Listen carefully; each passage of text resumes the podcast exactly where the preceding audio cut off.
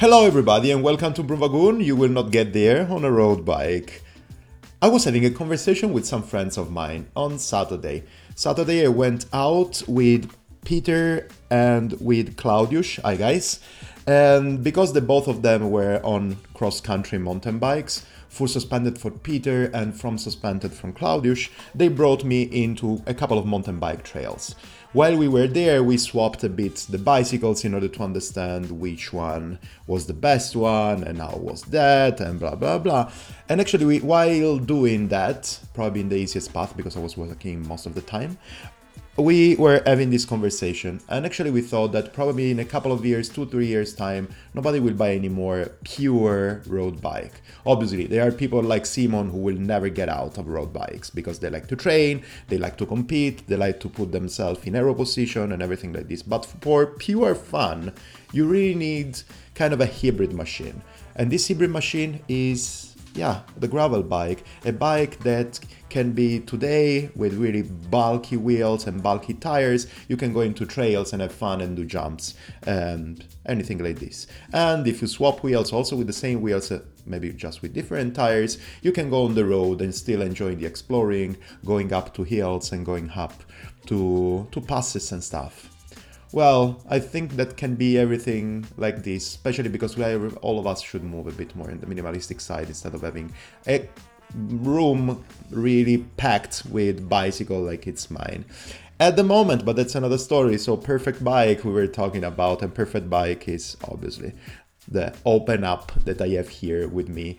Machine can do everything from uh, really gnarly uh, yeah tracks and uh, trails they're out in the woods and then perfect tarmac and then tarmac that is not completely perfect and everything like this so yeah i'm super happy that i've been riding that in this period talking about not perfect roads still i want to say hi to my friend lele who got the accident and he broke his collarbone lele you're gonna get recovered super soon keep up what else I want to say? Yes, support me with subscribing to this podcast and commenting and reviewing and everything you can.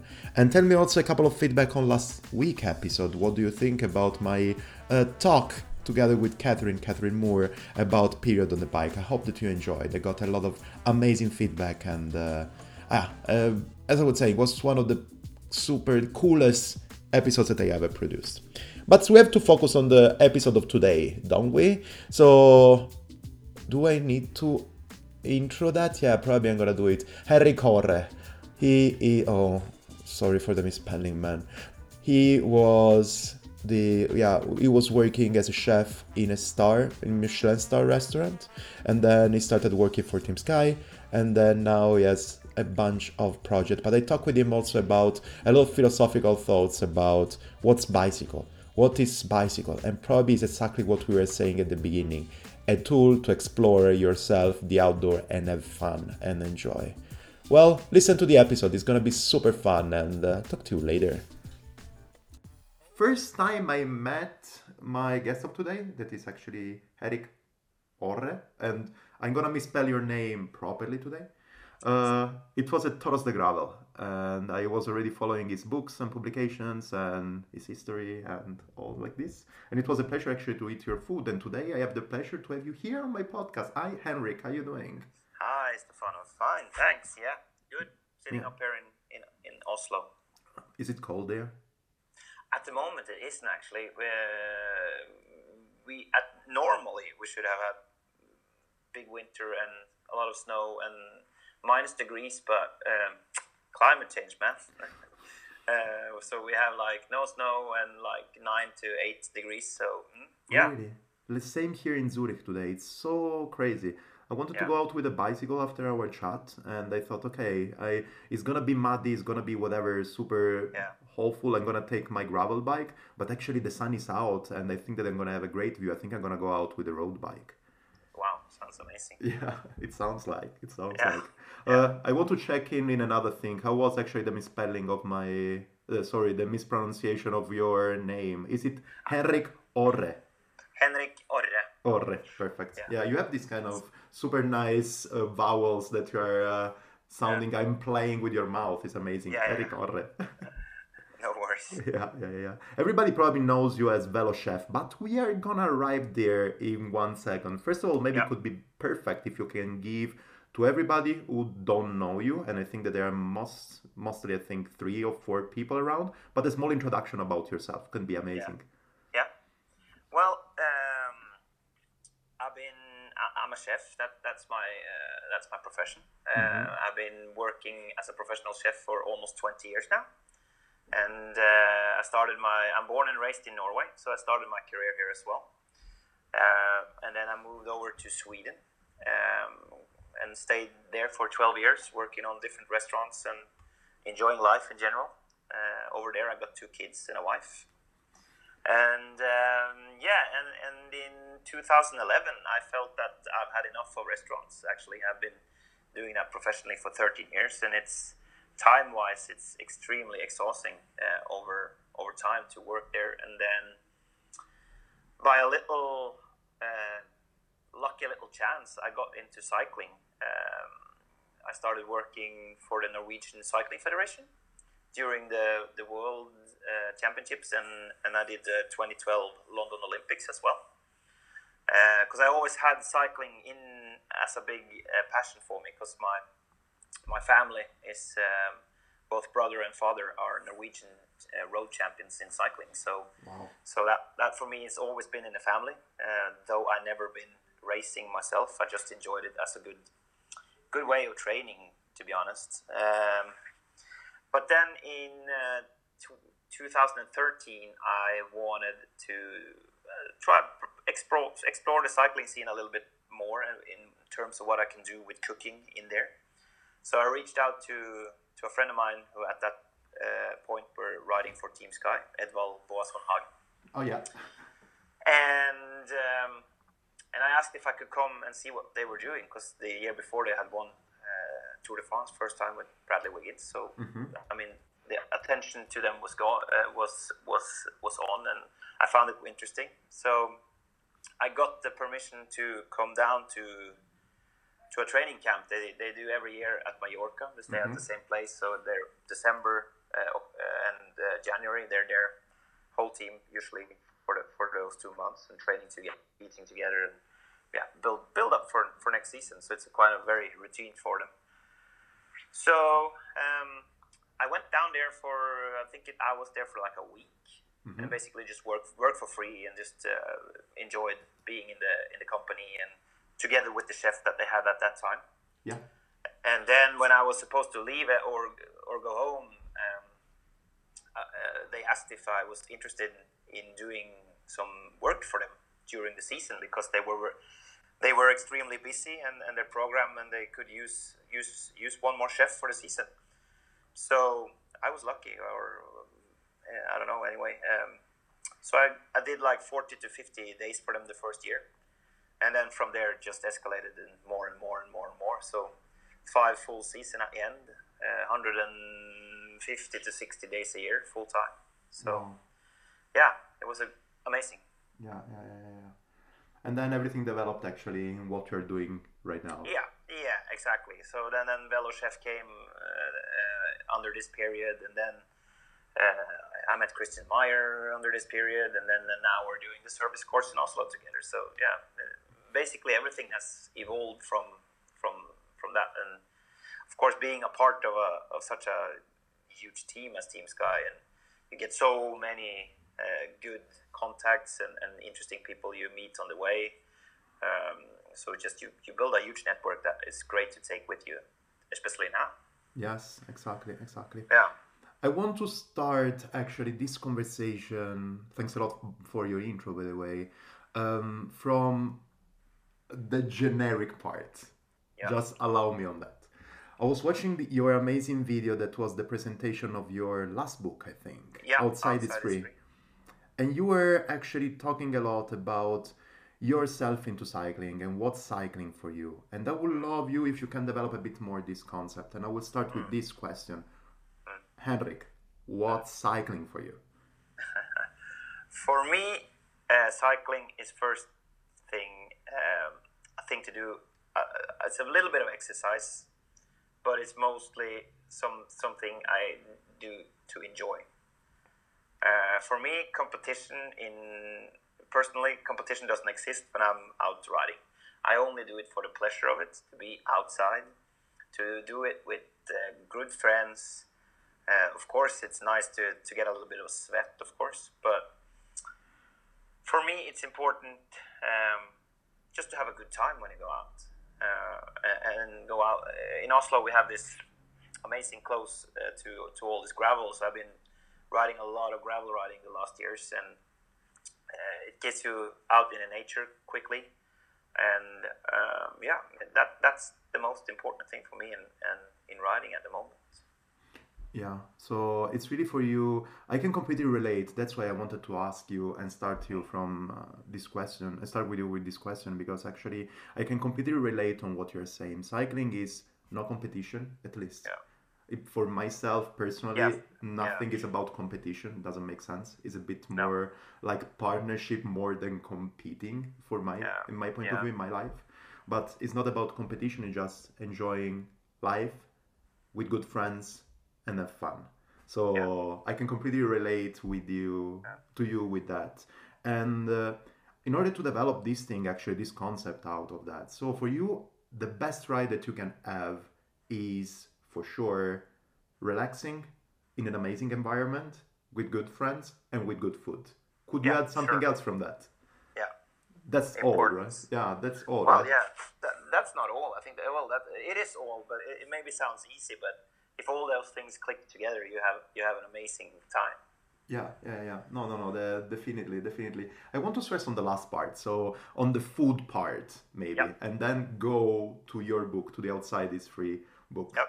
What was the concept out of that? Because from the video, it's pretty clear. You were out with good friends, enjoying the amazing landscape and that you can find in Norway. By the way, it's stunning there. Yeah. Um, but still putting in together the experience of having food outside, but not just pre-cooked food. The one that I sorry everybody there who produced that, the one that I call just dog food, so dehydrated food but I mean something proper. Uh, yeah. Do it with passion, with the right tools. Tell us yeah. more about that. How did everything click?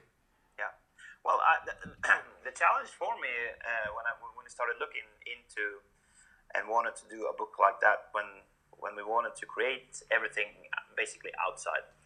Um, there was a lot of new things I had to really think about and, and understand. Um, and a lot of things goes into understanding the products you can use and the products you can't use because uh, I like to deal with fresh products. Uh, for me, that's important of cooking. Um, mm-hmm. And then how you could take it with you and not damage in the project produce on the way uh, for, for, for like a trip on two to three days.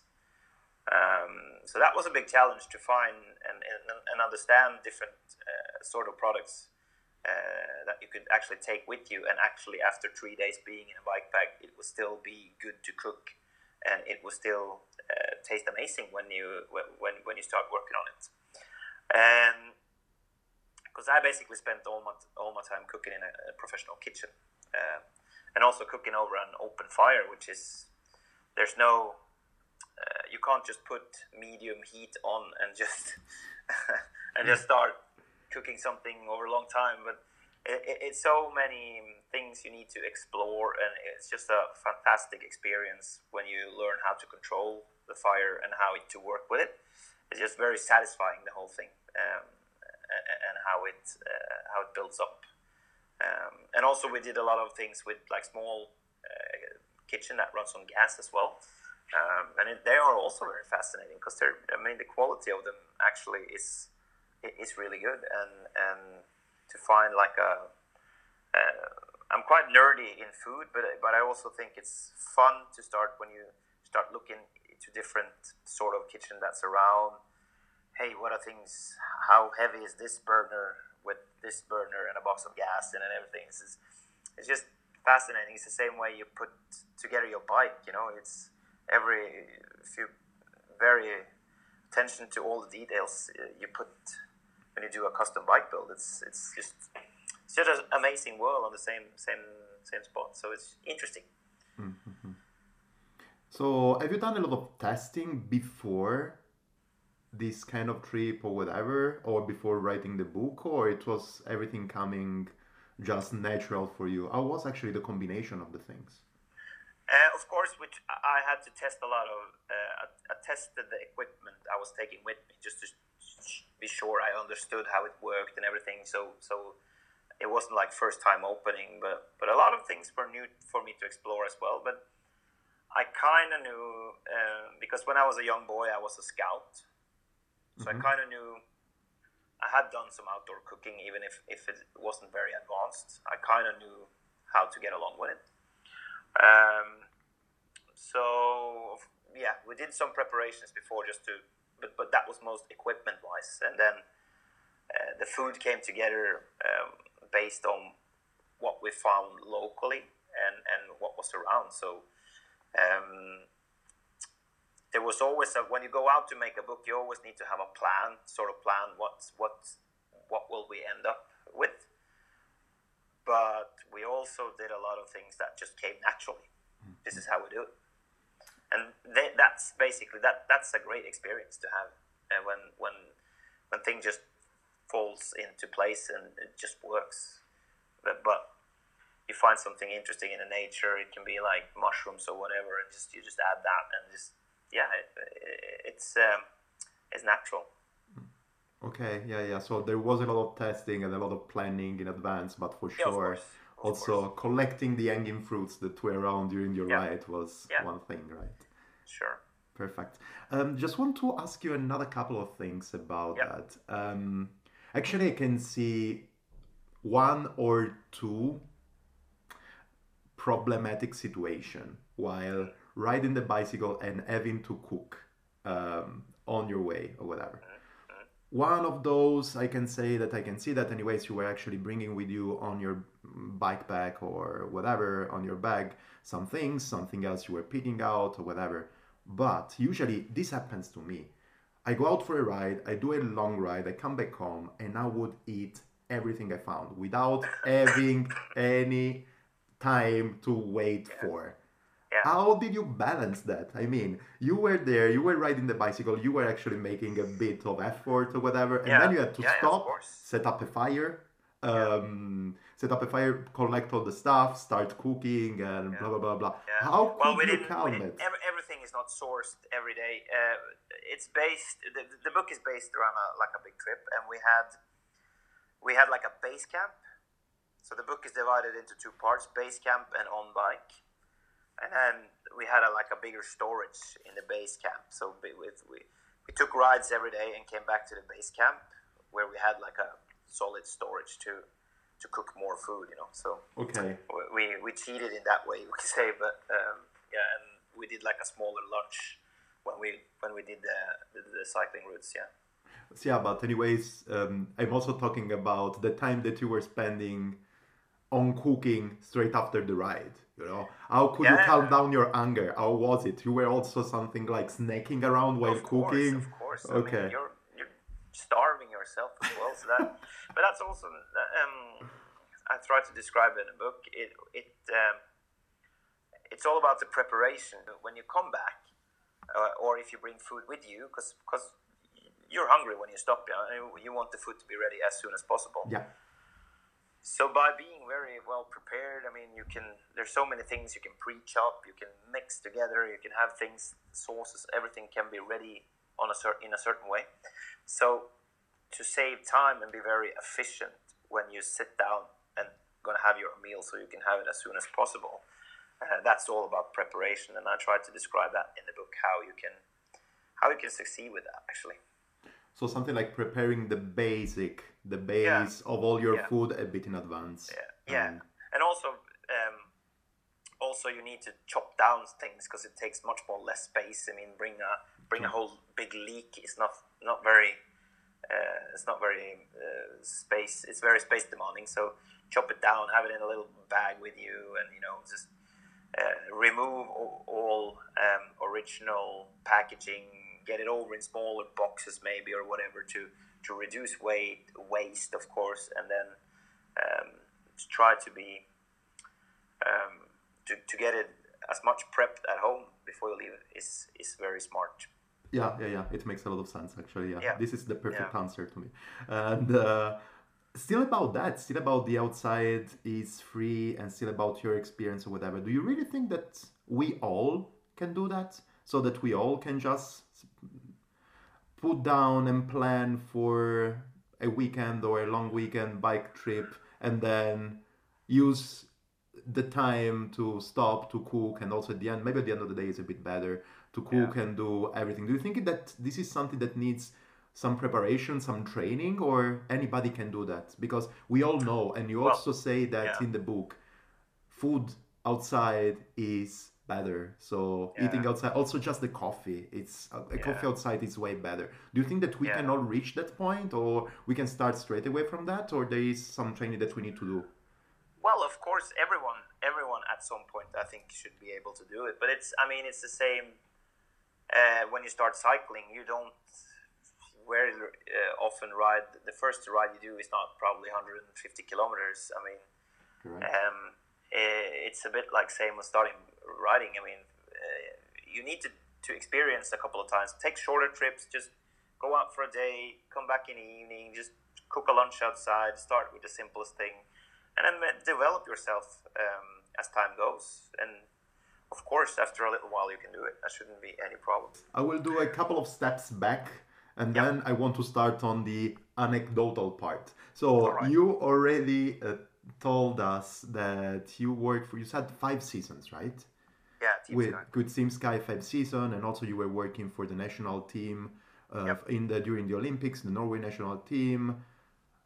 Tell me more about that. So how do you usually cook for a bunch of professional cyclists. I mean, during, for example, we can make a couple of examples during a, a training camp and during a world a, a, a tour like a, Tour de. France. Yeah. Yeah, it, that is quite different, um, actually. Because like the the build up to the year starts with a training camp in December and January, Mhm. uh, and cyclists are very uh, professional cyclists are very aware of what they're eating, um, and they ha- come straight in from off season, and they maybe have put on some weight. Uh, for us, it's nothing, but for a put on three, four, maybe five kilos for a pro cycling is, is a big issue in their heads when they come in December and they feel heavy. Five kilos. So- Uh, yeah, so for us it's nothing, but but for them Yeah. it's it, it's it's a real problem. I can see the point. Yeah, yeah, yeah. Yeah. So um, and normally uh, a December, at least a December camp is um, that that they will start with um, a diet that is uh, quite low carb. Uh, they will do long uh, long rides with quite low intensity to burn fat, basically. So uh, meaning that they will go quite often. They will go out uh, with not having any uh, carbs for uh, for breakfast. Wow. Uh, basically, eating protein-rich diet, uh, diet, um, and then then go out for longer rides. Start with only water for the first two to three hours, uh, and then add a little bit of sugar coming back, and then they will have some a little bit more carbohydrate uh, lunch coming back and, and post training, uh, but then basically try to stay quite low during that whole month with, with carbs, so not so much pasta, rice, potatoes, and, and, and stuff like that, and try to eat more vegetables and higher protein uh, rich food. Um, so that's quite a normal life on a training camp. And then when you come into a race situation, it's the opposite. Then it's uh, as much carbs as possible all the time, basically. So they fuel high high carb on every meal they do. Everything on bike is uh, high carb. Um, the, the what they eat in between uh, races on the bus, everything is just carbs, carbs, carbs, carbs going in. Basically, of course, there's protein as well. There's a balance here, but um, it's quite interesting to see the, the, the quite huge difference in intake of carbs um, off season and, and in a race situation. Yeah, yeah, yeah, yeah. Yeah, because actually there are two different goals on that. So during the Yeah. training camp and off season, they need Yeah. to keep the weight at least, Yeah, if yeah. not to lose weight, while they need to recover all the strength and all the energy during the race, right? Exactly. Yeah. But you usually in these kind of situations in the in the pro tour, so being a chef in the pro tour means also working together with a nutritionist, Of right? course. And how does actually how do you split the task? So there's going to be the nutritionist telling you, okay, for this part of the season, try to balance for this, this, and this rider, Yeah. uh, this amount of carbs and this amount of uh, proteins and Yeah. this amount of sugar and blah blah, and then Yeah. you take care of the flavor, or there is another way to balance the job between you, the two of you. Um, quite a lot of the of, on how to eat is based on the on the rider himself to know how how uh, what he need and when he needs it. So what we at Sky did for every meal, we cooked uh, quite a lot, uh, quite a big buffet. hmm So in that buffet we would have everything, uh, basically requirements for all eight to nine riders, depending on sort of race we did. Um, so always we would every night we would serve rice, pasta, potatoes, and like a quinoa or, or, or some sort of things. So basically they could go and eat the preferred um, carbohydrate, the preferred salads, and, and also two different sorts every night of, uh, of proteins, always fish, and then like chicken or meat or whatever that worked, pork, whatever worked in for the for the different for the different stages to prepare. Um, but that was an individual knowing from each rider, and then the, the nutritionist worked out for them uh, a preferred uh, weight of or, or intake of, of carbs uh, the, day, the night before a big stage or whatever. Because it's not it's not so easy to understand how much.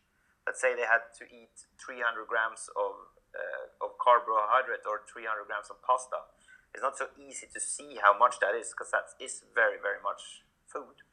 So what, then what the riders would do would they would take their plate and put it on a scale put pasta on f- for as many grams they needed to eat and then chuck down the whole plate basically. Perfect. So I can actually visualize completely your Yeah. buffet table. A lot of delicious food, so many different choices, and a Yeah. scale. Yeah, so yeah. you go there and you decide of what Yeah. you prefer to eat, and then you scale everything. Yeah, very sexy, very Yeah. sexy. Anyway, the, the food part I love it. But I can Yeah. tell you, the scale I can understand can be a bit more. Putting Yeah. too many numbers in my life can be always a bit Yeah. complicated. But I think that for them it's Oh, it's quite, it's quite monitoring everything. I mean, uh, the, just and also to understand how much um, how much they needed uh, and how much. So we would we would also um, write down how many grams of carbohydrate carbohydrate we would put on the on the table in terms of like a kilo pasta, half a kilo rice. Note down, and whatever was left, we weighed that as well. So we knew that hmm. just just to be in control of okay so they have consumed between eight riders they have consumed like say two kilos of of carbohydrate will that be enough for tomorrow's stage hopefully Okay, okay, okay. So you're also controlling their intake by Yes. controlling if somebody has eaten too much or exactly not Exactly. too much. Okay, okay. Makes a Yeah. lot of sense. Uh, how stressful is it? It was actually. well um, well it's quite stressful it's quite a long days what is what it is because you're usually down in the kitchen 8 o'clock in the morning Mm. and the guys come in for breakfast at 9 so we have like a uh, you have like an hour to prepare breakfast um, and we cooked in a in a mobile truck like a kitchen truck so we were separated from everyone which which was actually super. And the boys would be in for breakfast like an hour or so like 40 45 minutes depending on how much time they had. And they would go straight on the bus and leave. So as soon as they left the, the truck we gave it a little clean down pack it up and took and went for next hotel because you you change location every day on the on a on a pro tour race welter race so you would need to pack up the truck and um, drive to the next location. It could be everything from one to four hours of driving. depending on where we where we were going next. And on the way, I would stop. I would drive a separate car, not the truck, and I would stop to do all the shopping I needed for for the dinners and and, and everything I needed for breakfast the day after. And then we would arrive to the to the next hotel. Then again, set up the truck, prepare it for dinner, and then start cooking straight away. So you were basically going. Um, maybe would have time for a little lunch or whatever, but you would basically be on your feet uh, working from 8 o'clock in the morning till I would say 10, 11 in the night. Okay. So, okay. so long days. Um, what do you think about the evolution? Because, okay, reading old books and uh, reading old newspapers and stuff like this, I remember that people that were uh, participating, taking part to the Tour de France were just arriving, so the riders themselves, they were just moving from uh, one hotel to the other and take the restaurant food to the hotel. And Yeah. probably food was not, in terms of quality and in terms of uh, quantity, in terms of the scientific part, but also the tasty part was not so important because it was just take on some fuel and that's it. Yeah. Then I believe that pro- exactly with, I don't want to say something wrong, but probably with the Team Sky, they started building up a proper team of Yeah. chef, nutritionists to work Yeah. together with the riders, not only during the training and preparation part, Yeah. but as well during the, the races and the grand tour part, Yeah. and having their own equipped kitchen, their Yeah. own bowled food, Yeah. their own cooked food, and everything like this. How do you see this evolution? Do you think that we arrive at the right point, or there is something else that we can develop? What do you think about that? I think uh, what we did with that, we created a, a place and an environment for our riders that felt like home for them. Um, and I, I like, I thought it was for me. I try to, I mean, to be as much on my feet for them as possible all the time, because uh, by creating some excited food, um, at least the food ha- tastes good, uh, looks good. Because you, I mean, you eat with your brains. If it looks great, it, you you will eat more, and that was everything was about here. Because you needed to get this guy to eat, guys to eat as much as possible to be able to to to stand um, the, the the power or or or the difficulties they were change, uh, challenged with on every stage they were doing um, in this uh, sort of race environment. Um, and I think if you could create an atmosphere where everyone was looking forward to come down to dinner, you were sitting with a good bunch of group in your own little environment, you can uh, have a great coffee after a dinner, and and, and just just to feel them, get them to feel a bit like home. Um, I think that's a really huge advantage. Uh, instead of being pushed in together uh, with uh, rest of teams in a small hotel, you eat the same buffet food, and and it's just a whole different level of professional. I think. I can completely see the point, and I really like the point that you've made. Uh, building up a situation, an environment where Yeah. the racers, the riders, would feel themselves at home. Because all of us, and cyclists or not cyclists that are listening to this podcast today, or everybody outside, really understand the feeling of being, for example, out of vacation, out for vacation, or also for work or whatever, and eat every single day at a different restaurant or at the same restaurant but different restaurant food. It's good. The f- Yeah. so it's feeling satisfying and anyways and fulfilling the first night, the second night, but then when you're starting having already three days in a row, Yeah. breakfast, Yeah. the, the breakfast, lunch and dinner all the time at the restaurant, it's a bit exhausting. I think. It's a bit exhausting. I definitely agree, and and also, what was also uh, important is that you create like a routine. You know, they eat the same things. It's the same things, the same offer, uh, not the same offers, but like a routine. They get they get a good porridge in the morning every morning. They will get their omelets. They will have, you know, so they work. They, they know that this food works for me, because I think that's uh, in, in their some sort of um, in their undermine that's uh, they're very uh, obsessed with uh, I think cyclists are quite obsessed with having routines normal daily routines doing the same thing ever over and over and over again because they've attend to if one thing works they like to stick to that Yeah, yeah, yeah, yeah. no, yeah, Yeah. I completely see the point. Uh, Yeah. So we put together now on the first part the gravel experience and um, yeah, adventure part, and then we put together close by that the pro part. Yeah. Now, which one? The difference I think they're pretty clear. But what is most difficult in your opinion to feed? A group of pro cyclists or to feed a bunch of hungry gravelers? Ooh. What do you think? And also, I want to know a couple of anecdotes on that. But let's start from that. Well, I don't know. Uh, well, there's no, there's no. I don't think there's some.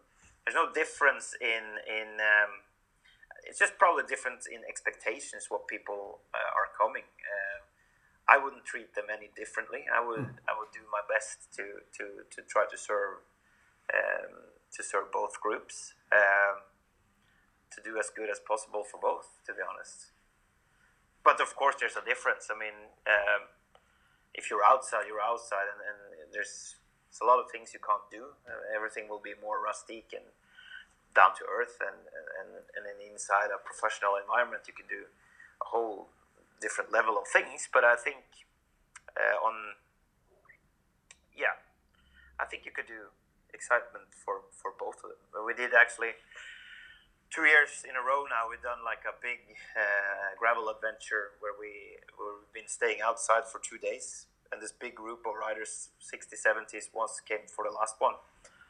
And they're hungry. They spent all day out riding like 120 k's of gravel and come back and just see people when they uh, when they get from like being exhausted and get some good food and get the spirit back and maybe a beer and all that and like you you you you fire up a wood fire and then yeah just food um, can um, get the place to live again Yeah, perfect. Tell me a couple of anecdotes. I want to know two things, let's say. yep yep First, which one is, you can also tell me whom did it, but which one was the biggest amount of food that you have seen somebody eating during your experience as a chef in cycling?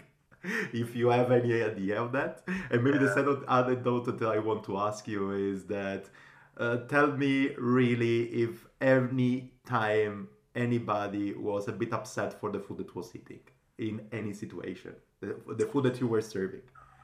Um, of course, the, the cyclists eat a lot. I, I, I mean, the, the, the without naming any names, I think the cyclists in general can eat so much food, and their plates is just at some points it's like, can you? It's just ridiculous to watch, um, and it can be very.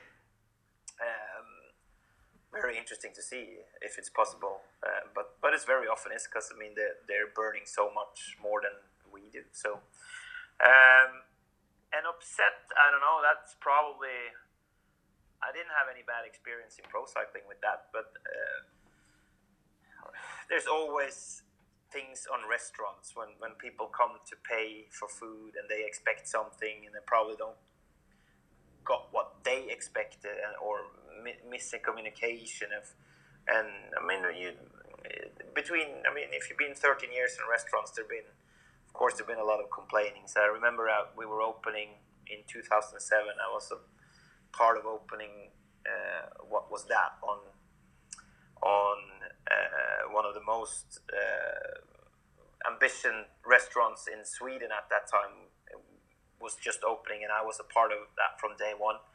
Uh, it started from scratch, and within two years, it had had two Michelin stars. But anyway, like the first half year there, people would complain on absolutely everything. So you know, it's just like the music was wrong, the chairs was wrong, the environment was wrong, uh, what we served on the plate was wrong, and it's like, okay, sorry. I mean, at, at some points you just have to stand up for yourself and and and, and uh, believe in your own product. But uh, I guess there's a lot different in when people actually are coming to you and pay for for an experience, or if someone's just if you're just sharing an experience with people. So we can tell that usually cyclists are really good people Yeah. and Yeah. they never Absolutely. complain about food. Yeah, yeah, definitely. let me ask you another anecdote that I would love to know. The weirdest or most difficult place where you cooked in terms of cooking outside, or also difficult condition to cook during a, a race or a grand tour or whatever.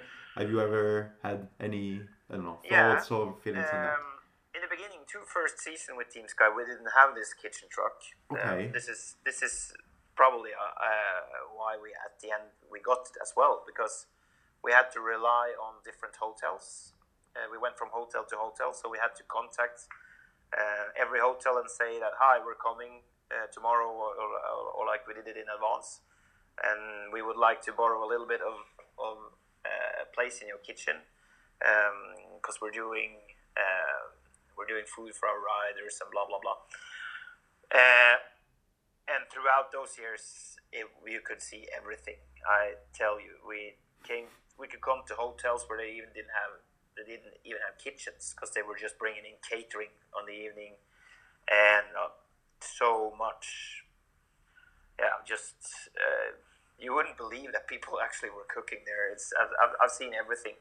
I think through those years and I had to stand uh, cooking in trucks. Uh, so it's been that was two two interesting and quite difficult years uh, when when those things happened, and also a big um, uh, thing why we at the end got a kitchen truck so we could have like a control environment and and, and a much higher uh, higher um, level of what we could produce every night in, in a set kitchen and our own environment.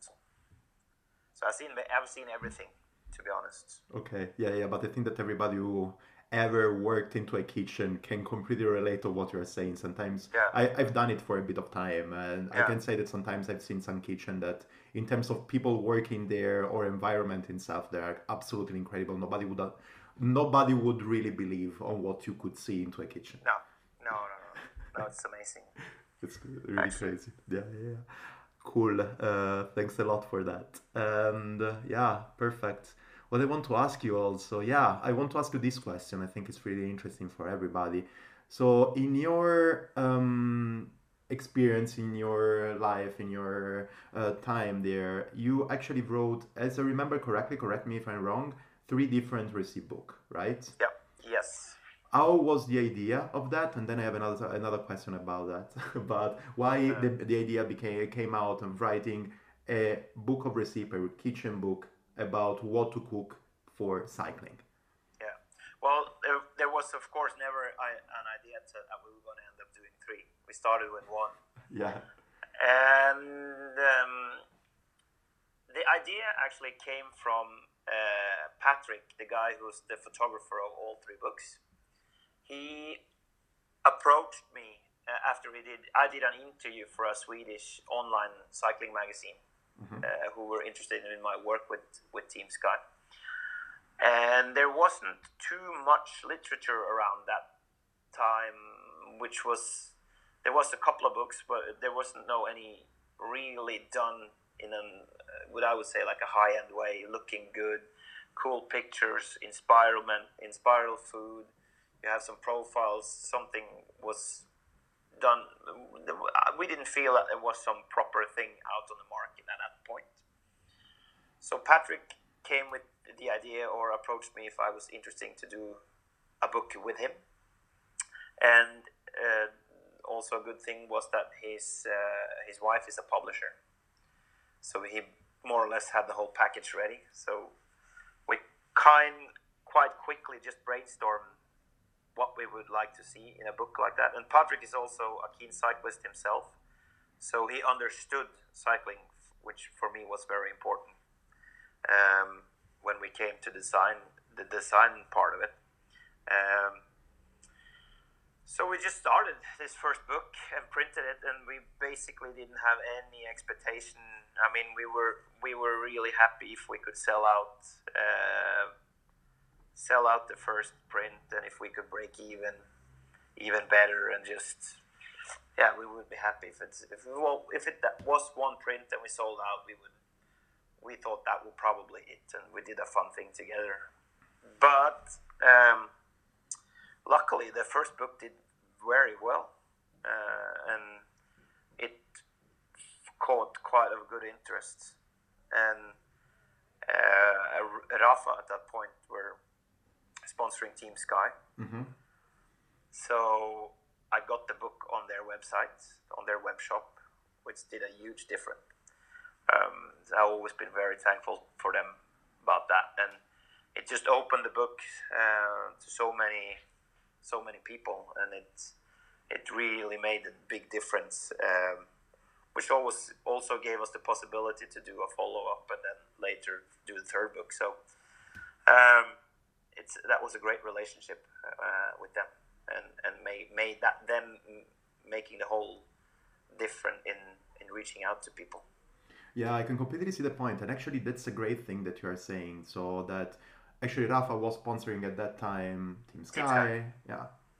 Um, and on that case actually they also brought in the book the Velo Chef book inside yeah. of their store and i truly believe that that's something that really we have to say all of us thank you to Rapha, or yeah, sure. putting back cycling into the human space. Because before for everybody i think that cycling was also only competition. Okay using the bike to do and do your grocery shopping or going to work obviously. So something like urban cycling.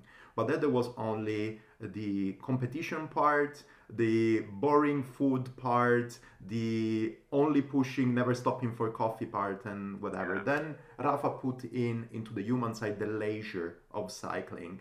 And I yeah. think that food is pretty important in this space. How do you see food actually in the environment of cycling made by me, for example, an overweight, yeah. medium, normal Joe guy riding the bicycle? How do you see food in this kind of space? I, see I see the importance of food in every space. To be honest, I mean, whatever you do, you should eat good. good. I mean, life's too short for bad food. It's not the same. Right. So, I, I think they uh, there should be served good food everywhere, and I, I can easily agree on. I think Rapha made cycling great again at that point.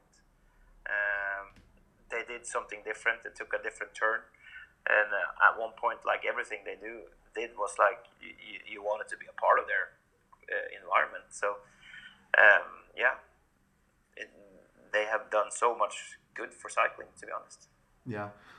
Let's start from that. You said um, life is too short to eat bad food. Yes. And food must be the center of all of the environment of human being. For, yeah. Of course. I think that this is a mission that you're following in your life, also in your future life, also in the opening of the service course in yeah. Oslo, right? Of this new project. Of course. Of Tell course, us definitely. more about that. Tell us more about your uh, your part of the service course yeah. for the future and for the projects that you have. Yeah, well, uh, the service course and La Fabrica uh, comes from uh, Girona, and it was uh, established by Christian Meier and his wife uh, Amber. Yeah. Created La Fabrica because Amber wanted a place to to to do something because Christian were out riding all the time and was at races constantly. So they started La Fabrica, and it quickly became a, a, a locally a little success by not only not only bike riders but also by the local local uh, community down there. But basically serving natural, good food, great coffee, uh, good bread to go with all their sandwiches. Just doing the the small but important uh, bits right and then this, this later involved um, because people were asking Christian in the local community started talking to the local community about where uh, they needed a place where they can maybe just rent bikes and get some kit and and, and, and have all this uh, place as a service center. So he then came up with the with with the service course, um, which also has been uh, been been a huge success not only down there but it's been taken them quite a worldwide thing. I think I think more and more people are aware of the service course now what it is and it's from girona. So christian got a got a few um, partners on board to help him and we had this thing going on in oslo um, where we couldn't really we had a little bit of problem to, to get the finances bits in. And all of a sudden, Christian called me one day and, and or contacted me and asked if I was interested in being part of the service course because it was expanding to help him maybe look at his food and offer, uh, food and beverage offer to see if we could improve that together mm-hmm. uh, going forward. But we also have this. Um, we also have this thing in Oslo where me and Jonas uh, Strömberg, who's a local here, uh, we had we had a plan to open something ourselves. Um, but then Christian came up here and looked at it together with his uh, partner and basically said, "Looks amazing. Uh, let's do this together." So uh, that's where we're at, um, and hopefully, uh, so the, the, the service course. Um, is open. It opened in November, and um, so that's the first part. And then we're still soon uh, going to get that cafe open. But the whole whole uh, idea with service course is to to serve the local community, uh, to offer food and beverage to go before after bike rides, just a place where people can hang out and whenever if you come traveling up here, we will serve you with bikes. We will have helmets for you. We will have everything, and and, and just just be here as much as we can for you, and and and and just so you can relax and just go out and ride, and don't need to travel with your bike and take care of your bike, and we will wash your clothing, and we will just get you to feel like a like a pro for a week, basically. Yeah, enjoy bicycle if like you you would be a pro. That's the concept, right? Ah, more or less. Yeah, yeah, yeah, yeah. And I want to ask you two things about that. So, for the service course, are you also mm, thinking about develop, developing some new recipes or new food or something new yeah. that you want to do for yeah, the, all of that? Or yeah, we got so since um, uh, this, uh, La Fabrica is there has its roots in Catalonia in Spain, so mm-hmm. there will always be a part uh, on the menu that will be reflecting what they serve in Girona and a couple of uh, things they have on the menu down there. But we will uh, up here influence that with local food, Scandinavia, Oslo, based around what we find here, sourced locally. So it will every service course will have a local feeling, uh, but you can also taste that it comes from Girona. Okay, okay, okay, okay. Perfect. Yeah, something like localizing food. Of course, of course. Yeah, yeah, yeah. Makes sense. That's important. Yes, definitely, definitely. And uh, the second thing that I want to ask you, because we have all seen, so I think that the first time that I started considering Norway as a place where to go riding your the bicycle, it's all the time. I truly believe that probably most of the clothing brands are making the shootings for winter season in Norway yeah. during August, probably. Yes. Because yes. the weather is fresh let's say yes, let's put it in this right. way yes. but also with the service course is your in your idea is in your plan also to let more and more people discover norway as a i would not say the riding paradise but for sure a place where you can also go out and ride a bicycle because you can see that there are a lot of amazing places where you can ride there was yeah. also Outroute now setting up a race there in norway yeah yeah. everything is moving there. Are you trying to push this as well? Because I think that it can really be. Yeah. Yeah, of course we are, and we are very aware of what we have, and uh, we will start with actually to to discover Oslo because Oslo has this most epic gravel scene. Um, so riding from uh, where the service course is located, uh, 15 20 minutes bike ride out, and then you are entering an area where you have possibilities for more than 550 kilometers of non-stop gravel riding. Then you're going out in a big, big, uh, amazing area, small mountains, lakes, everything that you typically see about Norway. But you're still close to town, but you feel like you're in a long, long way of civilization. We can go out there and basically be all alone. Um, and yeah, we are very highlighting that. We will from May until August.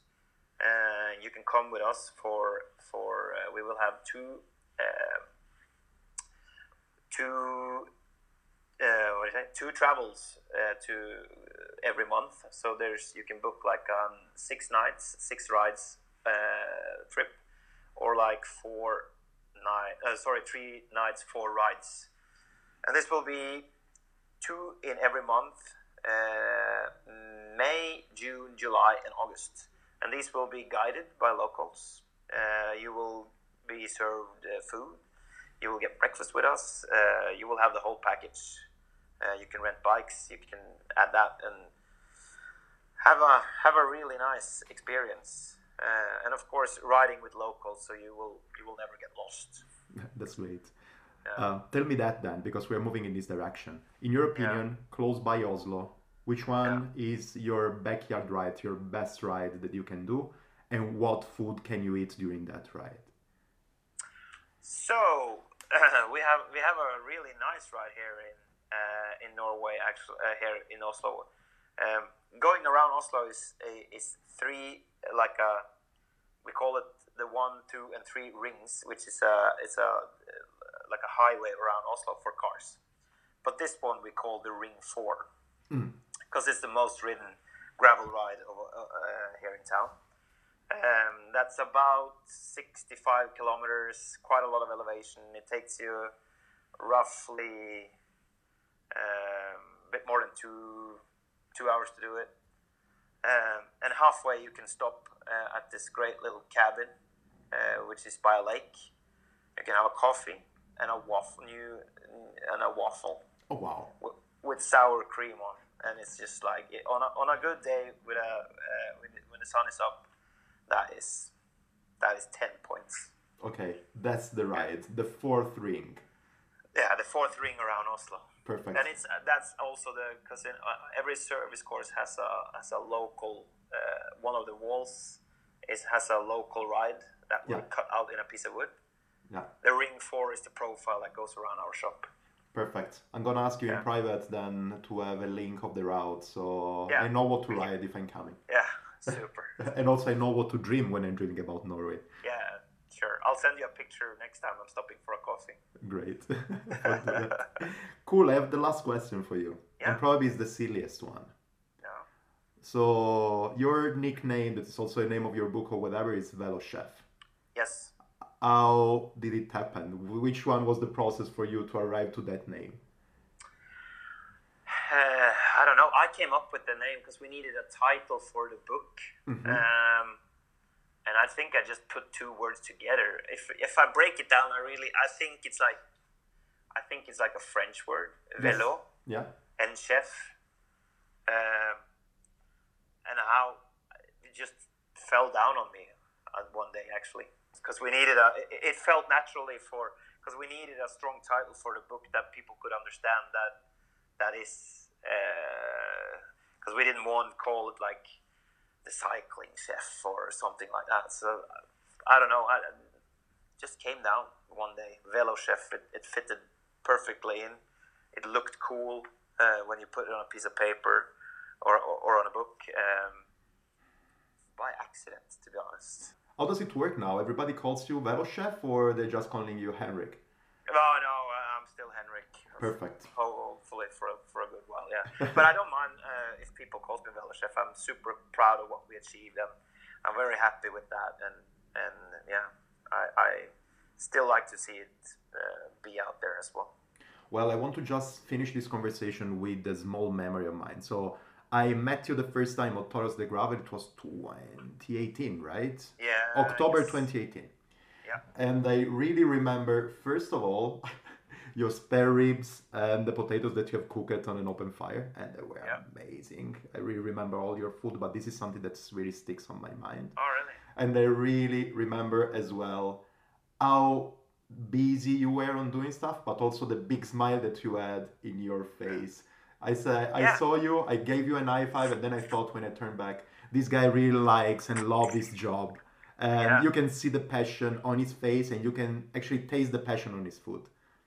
Yeah, uh, I, yeah, that's great. Uh, uh, I had a good time, but uh, it, it was that dinner was very hard actually to do because uh, you guys were so hungry, and um, I only had this open fire, and it was just like it was getting dark. I couldn't see much at the end, and, and everything was just like. But but hey, um, now it's a great memory.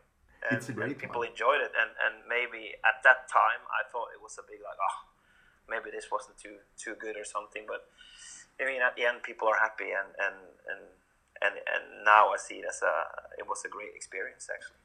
I don't know actually actually first of all I I really blame myself if I didn't give you a feedback straight away but I can no, tell no, you now it was really great and. I really hope that a lot of people contacted you to give you a great feedback after the dinner because it was amazing. I remember there were at least seven courses and all of them was one better than the other. Remember this oh, huge really? buffet there and the queue there and people going yeah. back for a second round of food. I think yeah. that we cleaned up the table properly. Yeah, I mean, as someone at the end, I mean, we had to take find some more bread for people because I mean, yeah, obviously people were still still hungry. So I mean, but you were like, how many guys were you? Like we were 50, 60 people. I think 50, yeah, 50, yeah. 60, yeah. You're so right. It, the day before the rise. It yeah. was quite a big, uh, big feast, but good times with those demons coming. It's true. It's true. There were yeah. the demons as well. Yeah, yeah, yeah, It was good, good drinks and good company. Company there was amazing at the, during that event. Yeah. We should do it again, man. Yeah, yeah.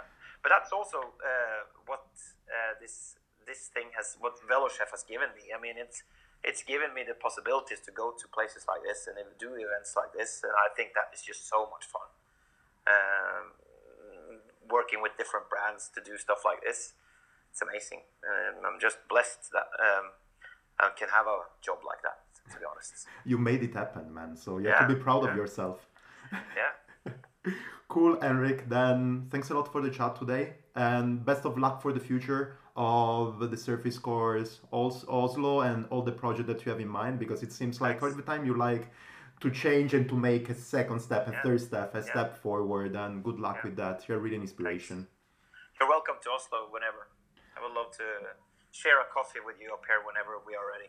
Okay, once this uh, once everything is ready, give me a shout. I will come there without the bike. I can get one of the bike on the service course, and we can have a of ride course. as well. we'll help you. I have. Super yeah, I really I really hope that everybody there that is listening to that would consider coming to Oslo because it's an amazing place to ride a bicycle and with amazing yes. people like you there. So it's perfect. Thanks. Thanks for having me. Thanks for for this chat. Amazing. Thanks a lot, man. Thanks. Thanks a lot. Bye. Thanks a lot, Henrik. It was really great pleasure to talk with you and for you all out there, just continue following on what is going on with the service course Oslo or the service course in general. Maybe let me know if you want myself also to have a talk with Christian of the service course. Can be a good idea. What do you think? Just let me know. And uh, yeah, you can actually you know where to follow me, right? If you go there down in the description, you will find everything: my website, my email, and probably the only thing that's worth a mention is my Instagram account. The handle is Calamaro CC. Well, I'm uh, trying to pack up a couple of good projects, especially for uh, next things that are coming, and I'm actually referring mostly to uh, the cyclocross world championship that is happening super close to my place here in Zurich. And I will keep you posted also on that. Remember, if you want to really support me, just subscribe to this podcast, especially in iTunes, but wherever you are listening to that. And if you can, rate and comment and review. I will talk to you next week, I would say. And thanks a lot again for listening. Thanks a lot again to Andy Kessler and his Open Company for supporting me for this amazing season of the outdoors. And I will talk to you later. Ah, by the way, last note here I'm gonna be at Grinduro, Switzerland at the end of June this year. And I will probably be there with my brother at his first cycling adventure of his life. If you are going also there, give me an high five or give me a shout. We're gonna for sure drink a couple of beers together if I can handle that. I will talk to you next week. Bye.